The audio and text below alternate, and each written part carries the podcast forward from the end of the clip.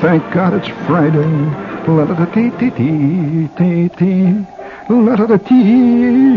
And once again, the eyes of the world are upon you.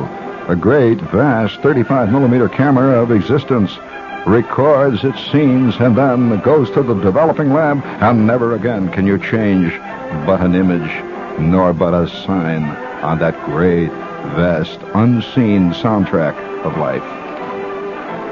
I mean, that's the way uh, Omar Khayyam would have written it had he known about the, you know, CinemaScope. bringing, how many guys see the world through a whole bunch of movie images? Bring it up there.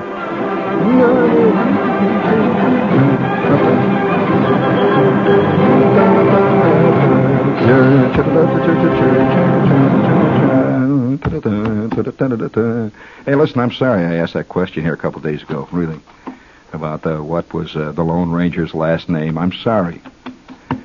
I've received over 27,000 people who've written and uh, claimed that his last name was Smithers. Well, now, wait a minute. I know that's not right, but what gets me is why they thought that the Lone Ranger's last name was Smithers. And I've received over, believe me, over 500 people who said that his first name was Clifford.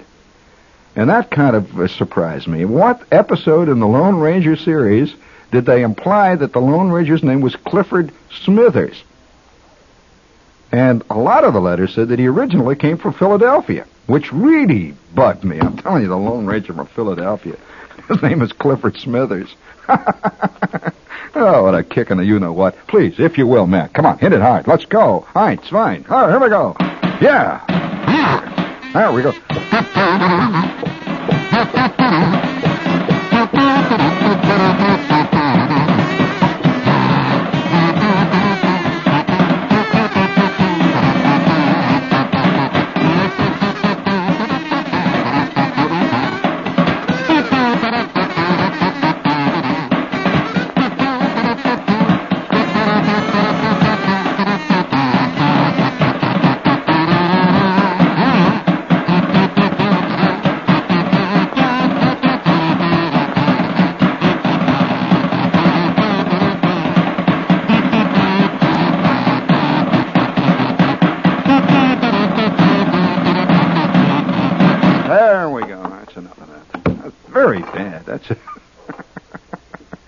what happens, you know. Friday, you just blow your thing, you know.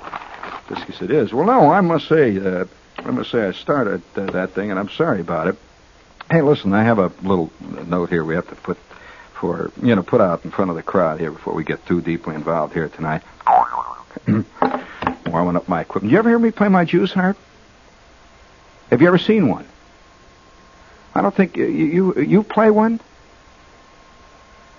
Come see, come saw, huh? Well, I I'll tell you. Uh, speaking of the Jews harp world, uh, I saw a, a an, a UP item that just came in off the wire here yesterday or the day before. That out someplace in Idaho, they had a uh, kazoo convention. And uh, they went on, to, you know, the whole thing. It says there were 20 guys played a kazoo in unison the whole bit, the whole thing about the kazoos. I wonder who's been popularizing the kazoo. That's amazing. I just wonder. But nevertheless, they uh, they had a whole thing about the kazoo convention, and then, and this is uh, you know this is sickening to read this. The guy who was the writer for either UP or AP went on to explain what a kazoo was. He says a kazoo is an instrument that has a slider in it and has a piece of cat gut. I have never in my born life existence, my total true uh, time on this uh, spinning orb, ever seen a kazoo that had a slider on it that had a piece of cat gut in it. I don't know. well, I- no, no, no. A lot of people have no idea what they think a kazoo is a comb. A lot of people think it's a comb with some toilet paper there. You know, forget it. It is not. And uh, many people think one of these penny whistles is a kazoo. You know, that kind of thing. No. And and uh, uh, other people confuse the humatone with a with a with a kazoo. Not at all. It's terrible. That's like confusing a banjo for a harpsichord. It's just not, you know, it's just not the same scene. Oh, uh, speaking of uh, uh, uh, clearing up problems here, today. How many of you are, are uh, Robert Morley fans? You ever see him in the movies? Morley?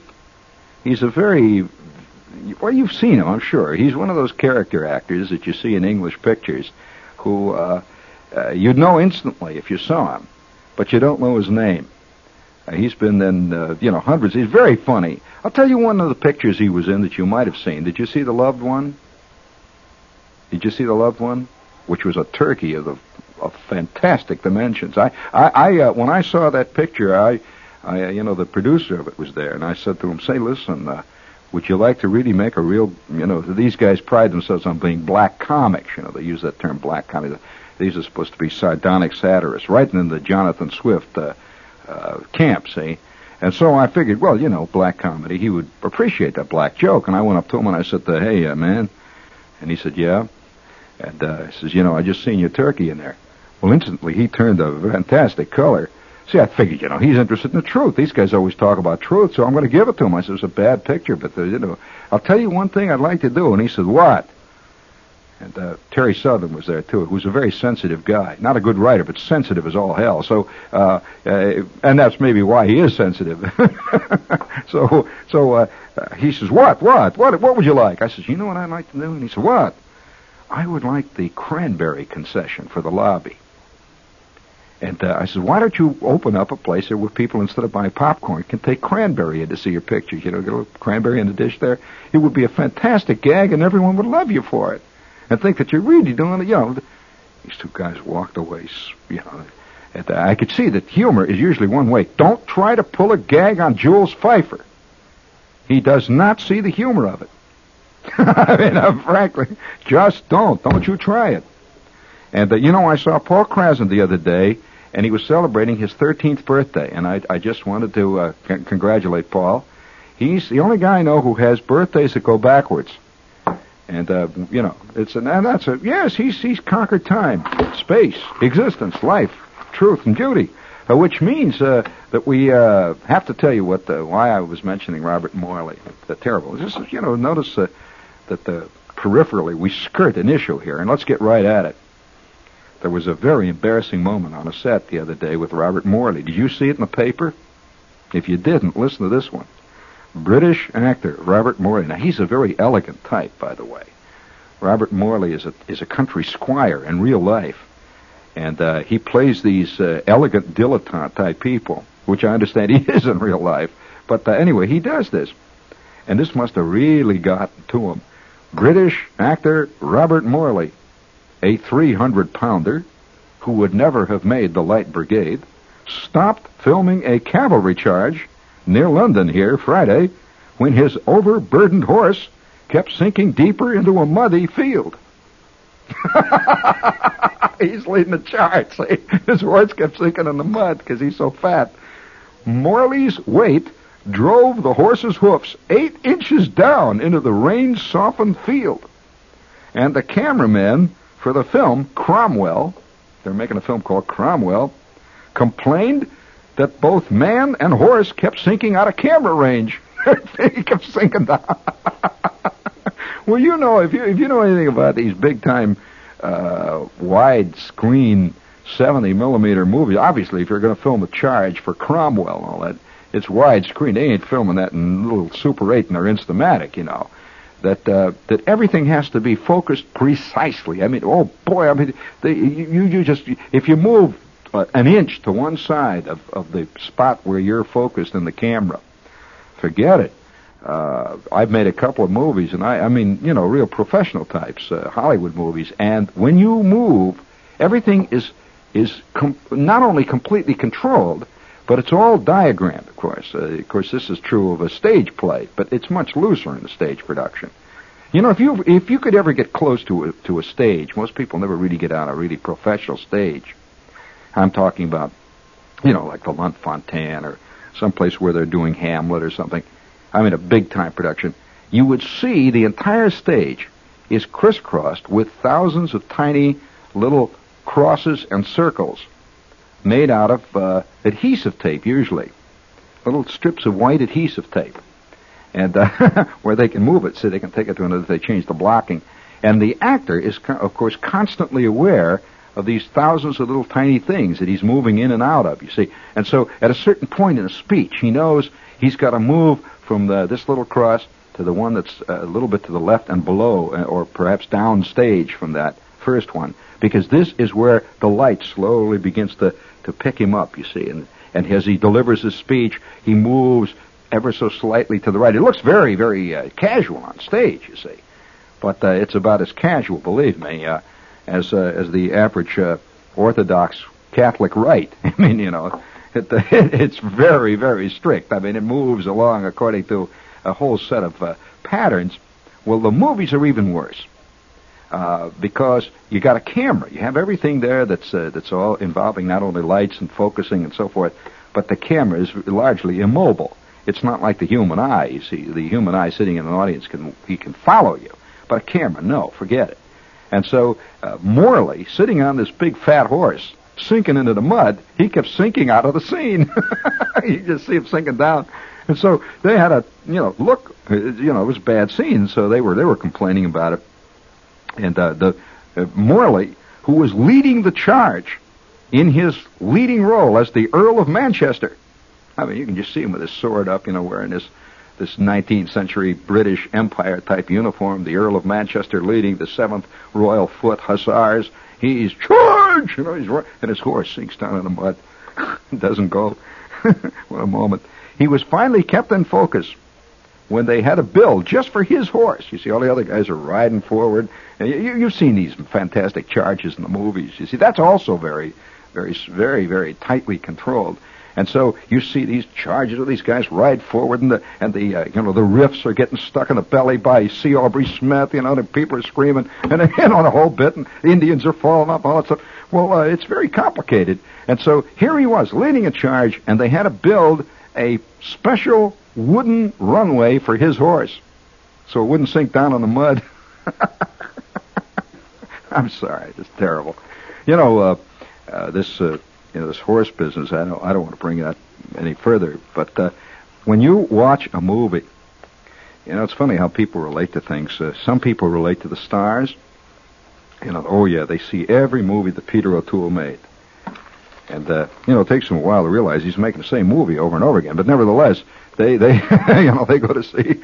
Most people don't even ever see that either.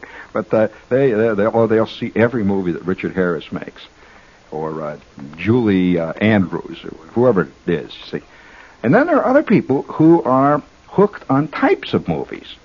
So uh, they'll see every uh, every uh, S and T movie or TNS movie, depending on which way you prefer to use it. You don't know what that means?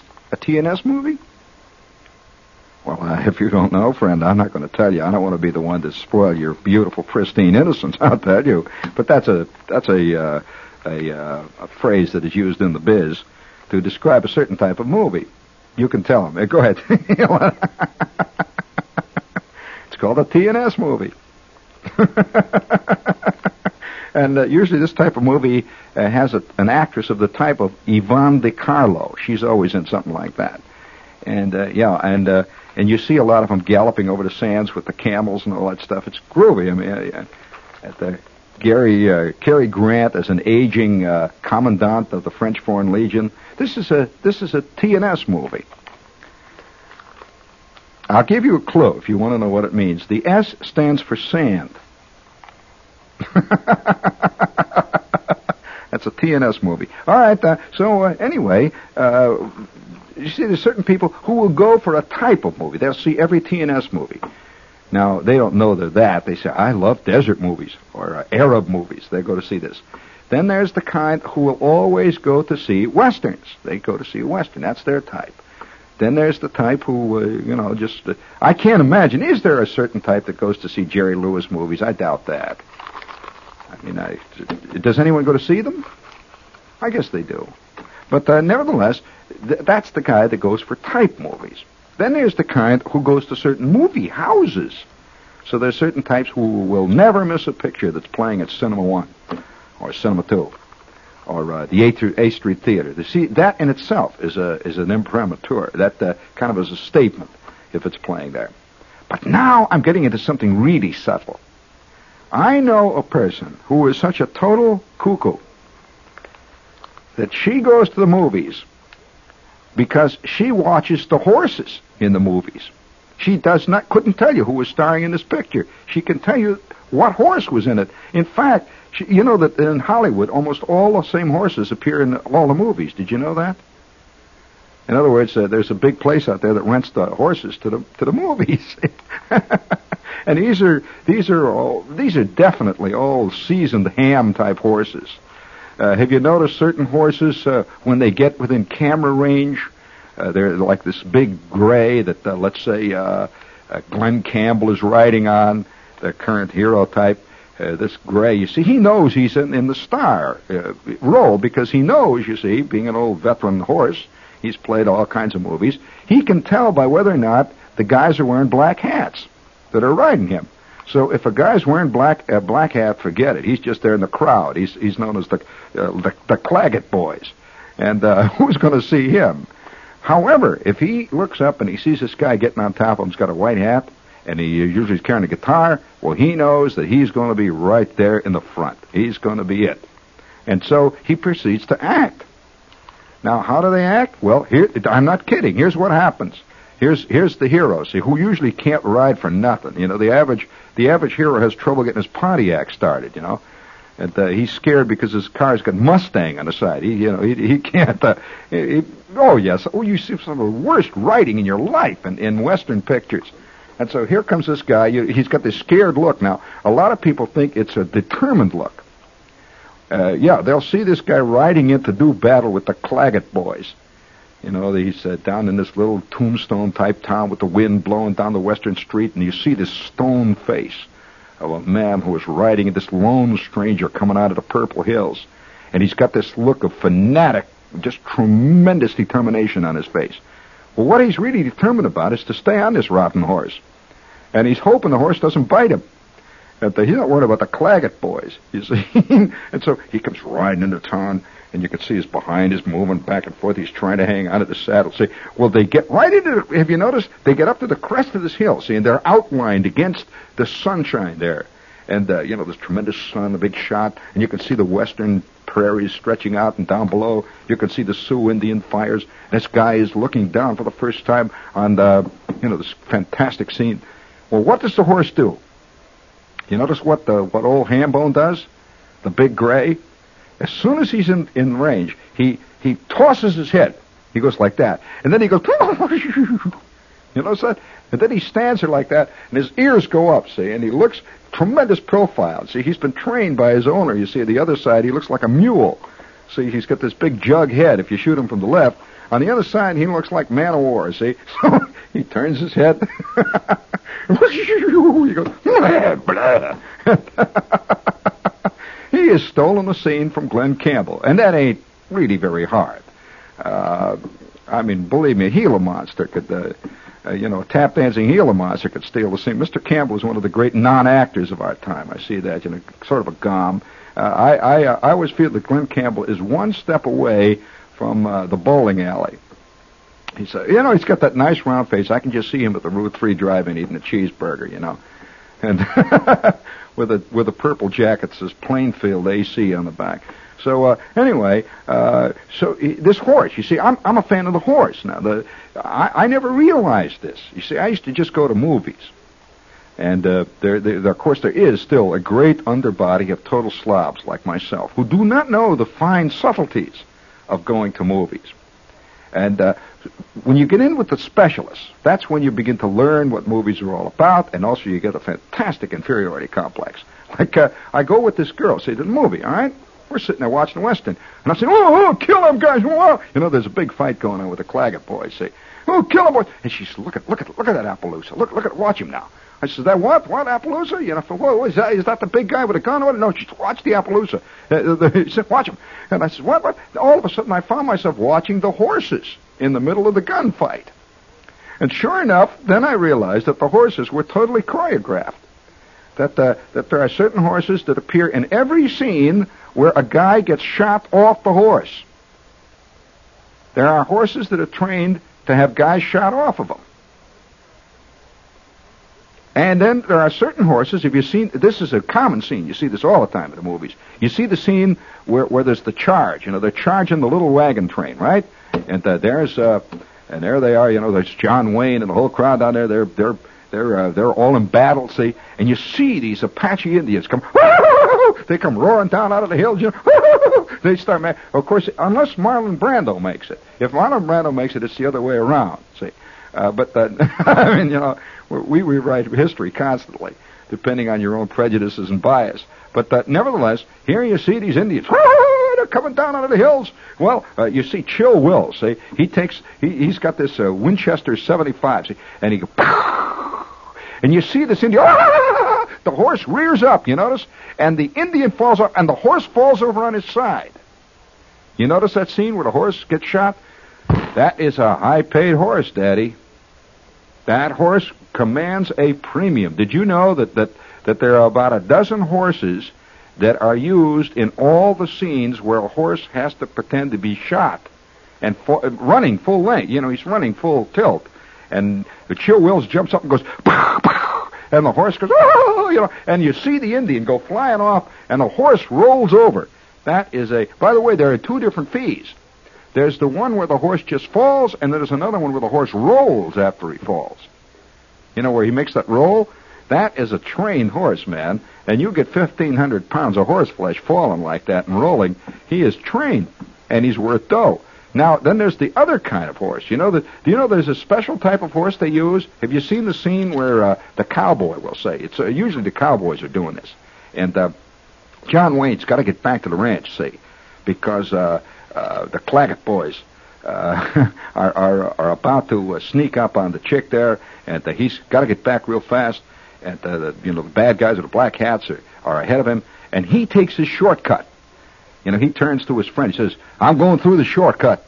And he says, "You can't get through there. You can't get through there, Big Big Al. I'm going through the shortcut." And he goes, and you see him on this fantastic cliff, and he goes sliding down this cliff. Have you ever seen the one where they where he's riding the horse and the horse is kicking up? Well, if you notice carefully, that is not the same horse he was riding earlier in the scene.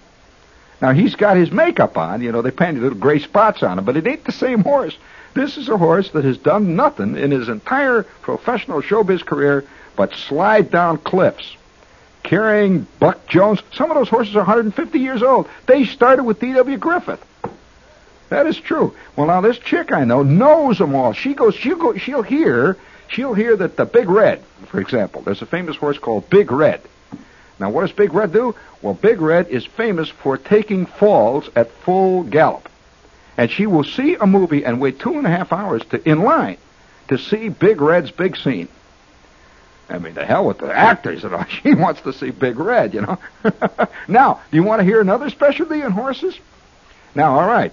How many times have you seen this scene where uh, these guys are, are riding in the stagecoach, right? And uh, they're they're coming along in the stagecoach, and all of a sudden the bad guys, the Claggett boys, come out of the bushes and start chasing the stagecoach. Okay? Now, what happens?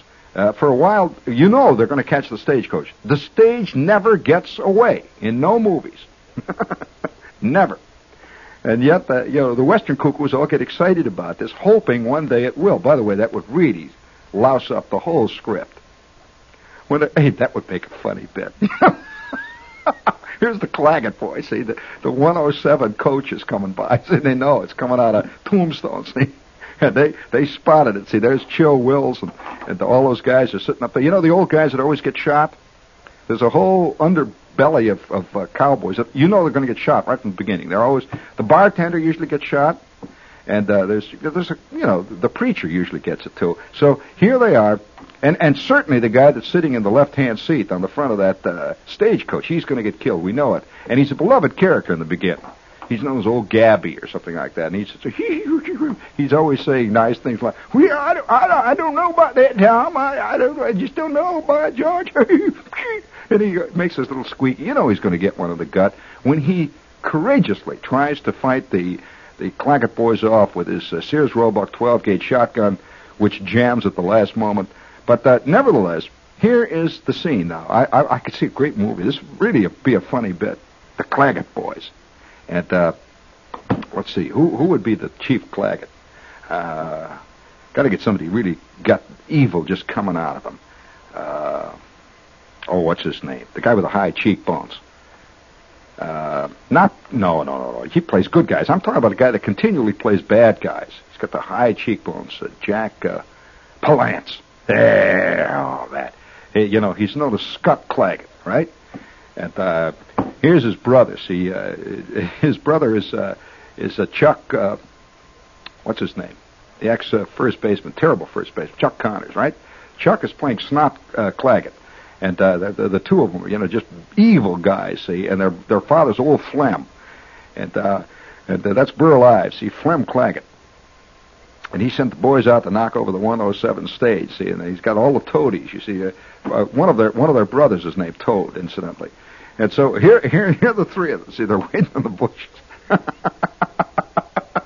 Total evil. See, they're really they got the mask and the whole bit. You see old Gabby Hayes sitting up there at the front there, whopping them horses along there, and uh, they're going, yeah, yeah. They always say that too. You notice that? That's very important. Have you tried that in Central Park? The next time you go riding, you know how, yeah, yeah, yeah. Well, uh, they're hitting the, you know, the whip, and these horses, they're running, the smoke is coming out, the dust is flying, and there's Claire Trevor. See, the, the school marm, the Boston school lady sitting in the back there and the, the, stage comes roaring down over the prairies. And with that, uh, old uh, Flem, see Flem playing by Burl. I say, oh boys, you get out there and get him. And I want to tell you, Toad, if you come back here and you ain't shot yourself, one of them settlers, you ain't no son of mine. All right, out they go. See, and they go roaring down, and they, they intercept the stage. They go roaring past. Well, Gabby Hayes sees that, see, and he goes, yeah, yeah, yeah, and he whips those horses. They're running, and all of a sudden now they're all behind the stage. See, the stage is going hell bent for election, right through this tremendous field. See, past all the past all the uh, uh, cactuses and junk. Yeah, yeah, yeah, yeah. He's yelling, and the horses are going, and you see that the stage is drawn away from him. And so, so, so Flem, you know, Flem sitting back there, you know, he sees this, see, Flem, he's the boss. He said, get him, plug him, plug him, man. Come on, let's go. And pow, pow, pow, pow. They're shooting, they don't hit nobody. You know, pow, pow, pow, pow, pow. And there you, you expect Gabby Hayes to get one in the gut, you know, immediately. And also, there's another convention that happens. You know what we would do? We would have to mousetrap all the viewers, see. What, what, how you mousetrap them is you take a shot of the wheel of the stagecoach. Now, what does that mean to all moviegoers? Right, the wheel's going to fall off, right? Okay, so you take a shot of the wheel, but the wheel don't fall off. It just stays on there. and then you also take a shot, you know, where the horses are attached to the to the thing there, and you see these chains banging. You expect that to break, right? No, it doesn't break. So old old Gabby goes, yeah, yeah, yeah, and the next thing you know, nothing but a cloud of dust on the horizon. Toad says, that's the that's the tenth damn stage that we have lost up this week. Damn it, we gotta get ourselves some horses, Flem. We gotta get rid of these old nags. now that would be a good scene. I mean, a totally unsuccessful band of bad guys. Uh, like, like, and then the next scene, you see, you see Flem.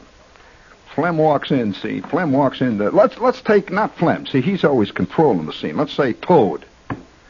Uh, old uh, old uh, Toad Claggett. See, Toad is played by Ernest Borgnine. You know, he's real bad. He's fat and bad in this one. See, he's real bad. He's the he's the muscle man. He's our you know. So Toad walks into the Silver Dollar, right? Now, who's at the bar but this friendly, nice sheep rustler? No, no, friendly, nice, a settler. And he's got his wife and kids, okay? Now, you know what's going to happen, say. And you see the kids sitting over there, and there's his wife, and they have just come all the way. It's a, it's, it's played by a nice guy. You have to get some real nice guy. Let's see, who's a nice guy who's a born victim in the movies? He plays victims all the time. Uh, not Richard Widmark. Dan Duryea is pretty good at that. He plays. He's always a victim. So he's the he's the very solemn, hard-working guy, and we've seen shots of him. See, he's coming all the way through the prairies, through terrible hardship, and he keeps saying, "We're gonna, we're just gonna, we're gonna people the West, Claire. At the, it's up to us little people. This great land of ourn is gonna have to be people by little people like us, Claire. And all right, they've come all the way west." And now they're in the silver dollar. And they run into Toad Claggett. Claude, you know, Toad comes in and he walks up to the bartender. Whiskey. And the bartender gets scared. Everybody turns are scared because Toad has walked in. And you know the shots of uh, of all these card games that are going on, how they all look up like this, and they see that Toad is now looking at Dan Duryea, who is down at the other end of the bar drinking a diet yoo-hoo. Now remember that uh, you know good guys don't really drink in these movies, so he's drinking. Let's say he's drinking a glass of milk. He's down there, and Toad sees him. This long pregnant pause, and you see the clock at the steeple going. See, that means that the the other Claggetts are coming in at noon, and they're going to shoot up the town, right? And now in walks Gary Cooper. You know, Gary walks in, and he's the uh, he's the lone man from uh, Tarnation Gulch. Now, uh, how he got to be a lone man was one time when he was a kid, his brothers were shot by the Claggett boys, and he's been pursuing the Claggett boys ever since, right? And he's gotten this terrible reputation of being a gunslinger, which ain't really true, because he's really a good guy, see? But he's been looking for the Claggetts ever since. And he walks in and he sees Toad Claggett. And Toad Claggett is harassing Dan Duryea. He is saying things like this. Who do you think you're looking at? How about a glass of whiskey, huh? When them Easterners drink milk, huh? Well, you come down here and you drink a glass of whiskey. And anybody that says he ain't gonna drink with Toad Claggett better be prepared to back it up. And Dan Duryea's looking real scared, see? But, uh, sir, I uh, do not drink, and I have my wife and children here, and we have come out to settle the West. And uh, we are the good guys. Ain't gonna drink with Toad Claggett? Boys, you heard what he said? Ain't gonna drink with Toad Claggett, huh? All you boys know what that means, right? He's insulted Toad Claggett. And we see, we see the lone rider of Tarnation Gulch, Gary Cooper. He has come to the other end of the bar, and Toad don't see him, see? With that, suddenly, big old lone rider takes out his six gun, slams it down on a table. And with that, Toad, he hears this and he turns, and he sees the level blue eyes of Gary Cooper looking at him. With that, Gary says, Say that to me. How about inviting me to have a drink? Oh, you ain't gonna invite me, huh? Well, I'll invite you to have a drink then. How about having a drink? And Toad looks. You can see his face is contorted with rage. You see his giant muscles bulging. He is about to, you know, squash the lone rider of Tarnation Gulch. With that, Gary Cooper takes his glass of whiskey and throws it in his face. They always do that in the westerns, you know, whop, like that. And Toad Claggett staggers back. He said, "Boys, boys, you seen what this guy done? Who are you, lone rider of Tarnation Gulch?" And he says, "You killed my brother Cragley. You killed him after he had fought at the Battle of Manassas Gulch." You killed him, you and the rest of the Claggetts, and I have pursued you throughout all of Texas, western Pennsylvania, and throughout New Jersey. And at long last I come up against you. And I'm gonna wreak havoc upon the entire Claggett clan. And Toad looks at him. And you see coming in the door behind Gary Cooper, in is coming Flem, carrying his triple barreled shotgun that's been sawed off and it's got a whip on the other end of it, see? He comes walking in. And he sees the scene. With that, he says, Toad, Toad, you ain't no son of mine unless you beat that, unless you beat that no good rider from Tarnation Gulch to a pulp. Well, Toad looks scared, see, Ernest Borgnine. He says, okay, Papa. And with that, he belts Gary Cooper a shot, and Cooper is out. That's the end of the ball game. And they dragged the lone rider of Tarnation Gulch out, and all you know, all the guys that were sitting around there playing penny ante says, "I knew he was a fake." Throw him out, and out he goes. With that, Dan Duryea comes up behind Toad, grabs him by the back of the neck, says, "What did you say?" Pow! And down goes Toad, out like a light. With that, he goes over and he gives he gives Flem such a karate shot like you never saw in your life. Crack! And everyone's saying, the good guy won! With that, Dan Duryea pulls out of his out of his pocket a Derringer. He says, all right, this is a stick up. Give me your dough. And he rides off into the darkness with his wife and kids behind him, who are just shills and are actually midgets. It used to be in the, in the roller skating and tap dance game outside of eastern Pittsburgh. What a picture! And it goes da da da dee dee da da da da. now, oh, by the way, oh, you'd have to get Tony Bennett to sing that. He was a man from Tarnation Gulch.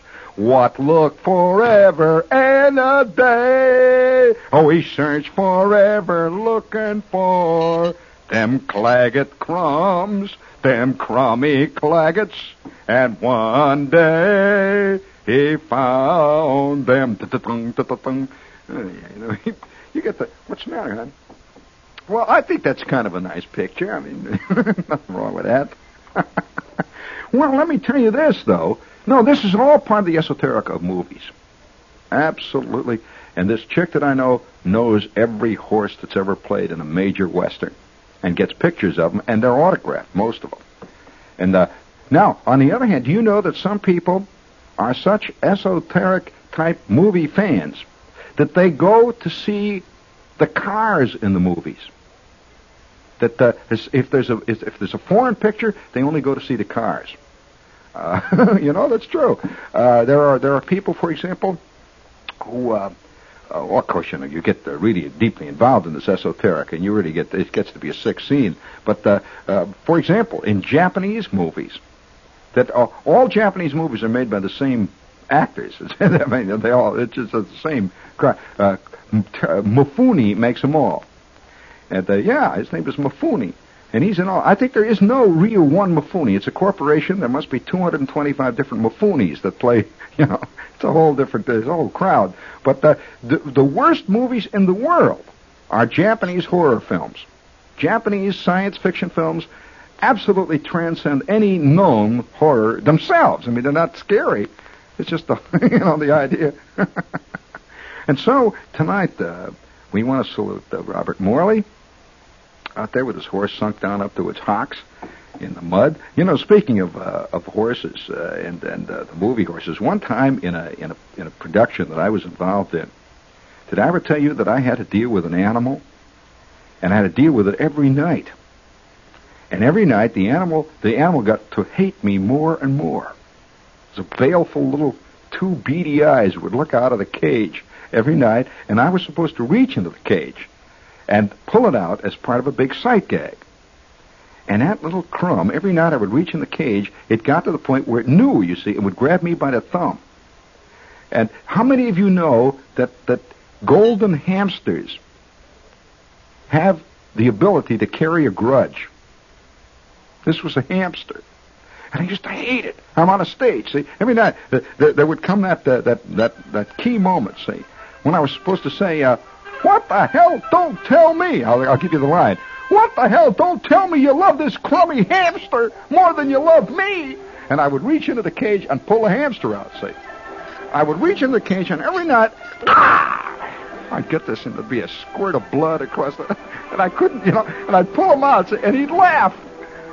I mean, the hamster would actually laugh. I could just see him, you know. I'm holding him up by the neck and the, and the audience couldn't see this. It just looked like, oh, and you'd hear the audience go, oh, how cute, you. Oh my blood, you know, is dripping down over my over my over my wrist, and I'm the hamster's grinning. He's got this little you know what type of grin. I wish I could tell you. you know?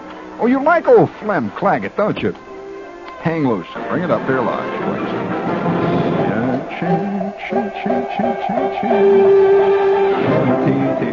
I'm singing pretty good, you know saying?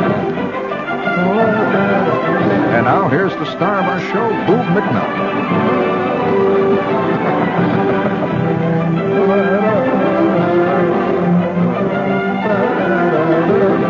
Wouldn't that be groovy if we could say, stay tuned, stay tuned for Boob McNutt and the news, It follows in just a moment.